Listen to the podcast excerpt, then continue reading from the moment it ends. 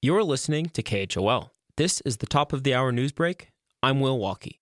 The Teton County Board of Commissioners restarted in person meetings Monday, no masks required. Some virtual components, such as the option for members of the public to provide comment over Zoom, will remain in place for now, and joint meetings with the Jackson Town Council will still be held virtually. One of the commissioner's first orders of business is deciding whether the fire station in Teton Village needs an upgrade. Teton Village Fire Chief John Bishop presented the case to the board Monday, saying current facilities are too small and inadequate to provide for public safety in the immediate area surrounding Jackson Hole Mountain Resort. A big uptick, actually, I'll share with you in um, our recent uh, call volume. Um, when I started about 16 years ago, we probably had about 16 calls per year. And our last calendar year, we had um, 150. Discussion amongst the board mostly revolved around where the potential new station could be built and how the county could pay for it.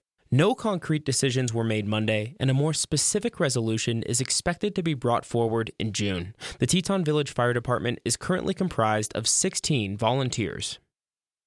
The field to try and unseat Wyoming Congresswoman Liz Cheney from her at large seat in Congress is growing more crowded by the day. Denton Knapp, a retired U.S. Army colonel from California, announced his candidacy Monday, making him the seventh official challenger with more than a year before the primary. More potential candidates are reportedly waiting in the wings, with several vying for an endorsement from former President Donald Trump.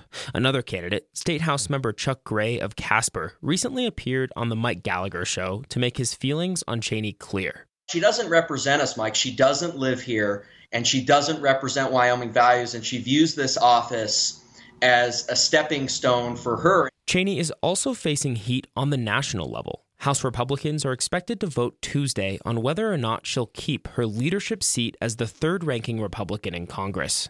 Cheney has faced growing criticism from her party since she voted to impeach former President Trump.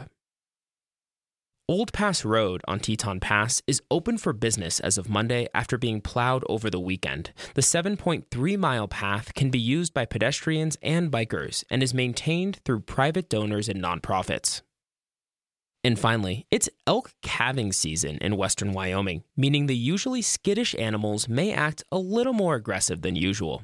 Yellowstone National Park officials remind folks to keep at least 25 yards away from elk at all times and to remain alert in all areas where the large ungulates may be around. Will Walkey, KHOL News.